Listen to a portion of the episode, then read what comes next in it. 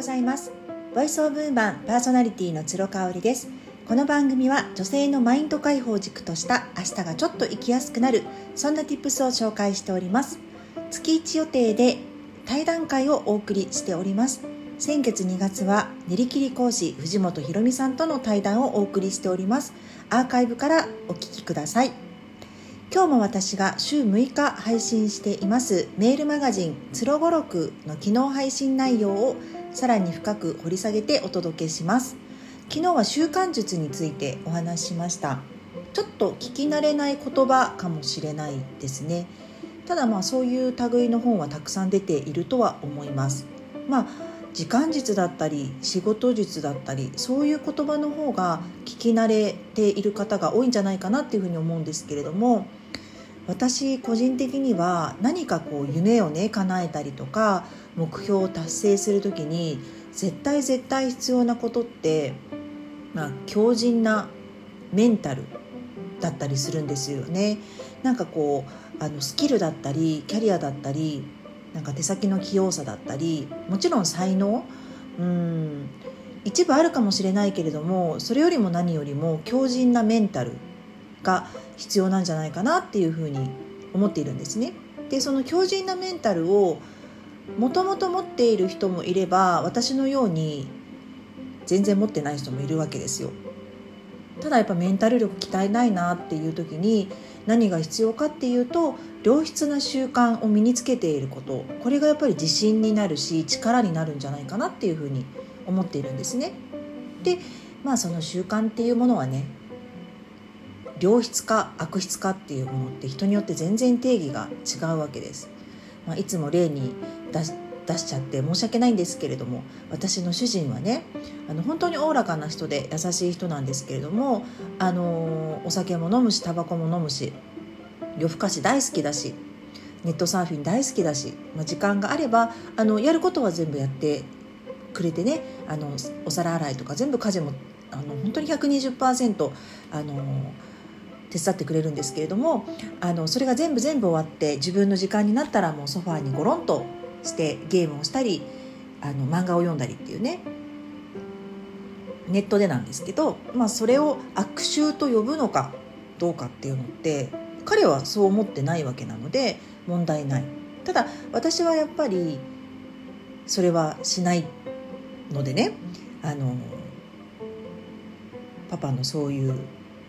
生活習慣直してほしいなって嫌味を言う時もあれば、もうほっといてるっていう部分もありますよね。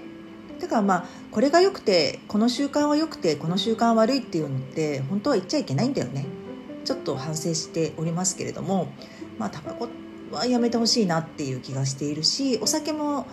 うん、私も毎日今飲んでないので毎日飲むのはやめてほしいなみたいなのは言ってますね。あの子供たちもパパにそれを伝えたりとかしているんですけど、まあ、ちょっとお話は戻りまして、良い習慣、えー、悪い習慣っていうのって人によって定義が違うわけです。うん、なので、えーと、まず自分が何をよ良い習慣と思っていて身につけたいと思っているかっていうのを洗い出す必要がありますよね。コツとしては、まあ、羨ましいなって思う人がいたとして、その人が身につけていて素敵だなと思う習慣を取り入れてみるっていうことですね。なんかこう若い時って私も夜型だったんですよ。子供が何だったら生まれるまでずっと夜型だったんですけれども、なんか朝型の人ってこうキラキラしているし、あとはやっぱ瞑想かな。もうあらゆる人が素敵だなと思う人がみんな瞑想を朝するっていうのを習慣にされていて、私もやりたいなと思ったんですよね。ただしあの瞑想ってうまい下手ってないんですけれども、自分に集中して雑念を取り払うっていうのが目的だとすると、どうしてもね夜更かししているとそれが朝できないんですよね。そういう気持ちになれないというか、あとやっぱお酒を飲みすぎて深酒をしてしまったり夜遅くまで出歩いてしまっていたりとかすると、やっぱり次の日の朝雑念が取り払え、取り払えるような、私が思うような瞑想をすることができないっていうところから、早寝早起きで深酒はあの週いっかいかにかいぐらいにするっていうような今の習慣ができたわけなんですね。ご自身がすごく憧れている方、逆もしかりかもしれない。ちょっとこの人なんかこの人に嫉妬しちゃうわっていう人の中にも実は憧れの種があったりするので、そこをね紐解いてみても面白いかもしれないですね。実はその嫉妬心、憧れっていうね、そういう素直に出せない相手に対しても実は憧れの気持ちを持っていることって人間誰しもあるんですよね。なのでそこをまず掘り下げてみるっていうところですよね。だからね、あの良質な習慣ってやっぱ自分を知ることから始まるのかなというふうに思っています。一つ本も紹介しておきますね。私習慣の本すごく大好きでいろんな本読んでます。ベストセラーからあの新しく出たもの、もう習慣とつくようなものはたくさん読んでます。今ねちょうどあの Amazon のカートに入っているのが堀江貴文さんのホリエモンの習慣の本ですね。うん、ただ彼とはね私メンタル力がちょっと自分とは違いすぎるなと、なんか土台が違いすぎるなというふうに思っているので参考になるかどうかはわからないんですけれども、まあ、彼がどんなねあのこうぶっ飛んだ習慣術を提言してくれるかっていうのは楽しみなので、これは今カートに入れています。でも何回も何回も読み返している本にグレッチェン・ルービンさん、外国の方ね、アメリカ人かな、そうですね、アメリカ人ですね、うんうんうん、グレッチェン・ルービンさんの人生を変える習慣の作り方、人生を変える習慣の作り方、これ放題めちゃめちゃ良くないですか。現代はね better than before なんですよね。前よりも良くなる。これだったら買わないかもね私。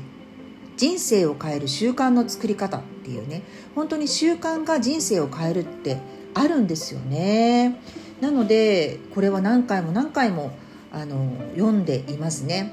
で、特に私がこれを読んで自分のセミナーとかにも応用させていただいていたのがよっつの傾向と呼ばれるものですね。ご自身の傾向を知ることによって習慣化作りがぐぐっと簡単になるよ、身近になるよっていうところなんですけど、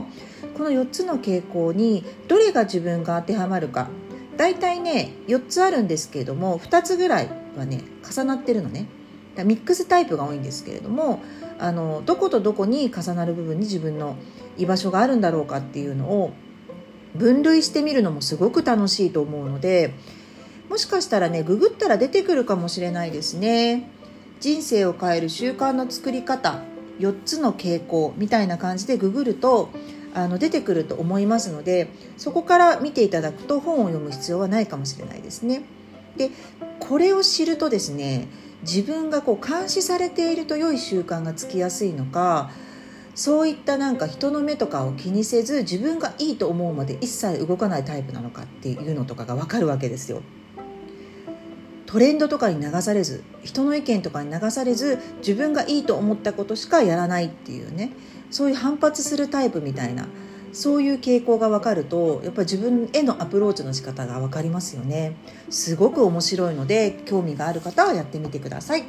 はい、今日はここまでになります。最後まで聞いていただいてありがとうございました。それではまた明日。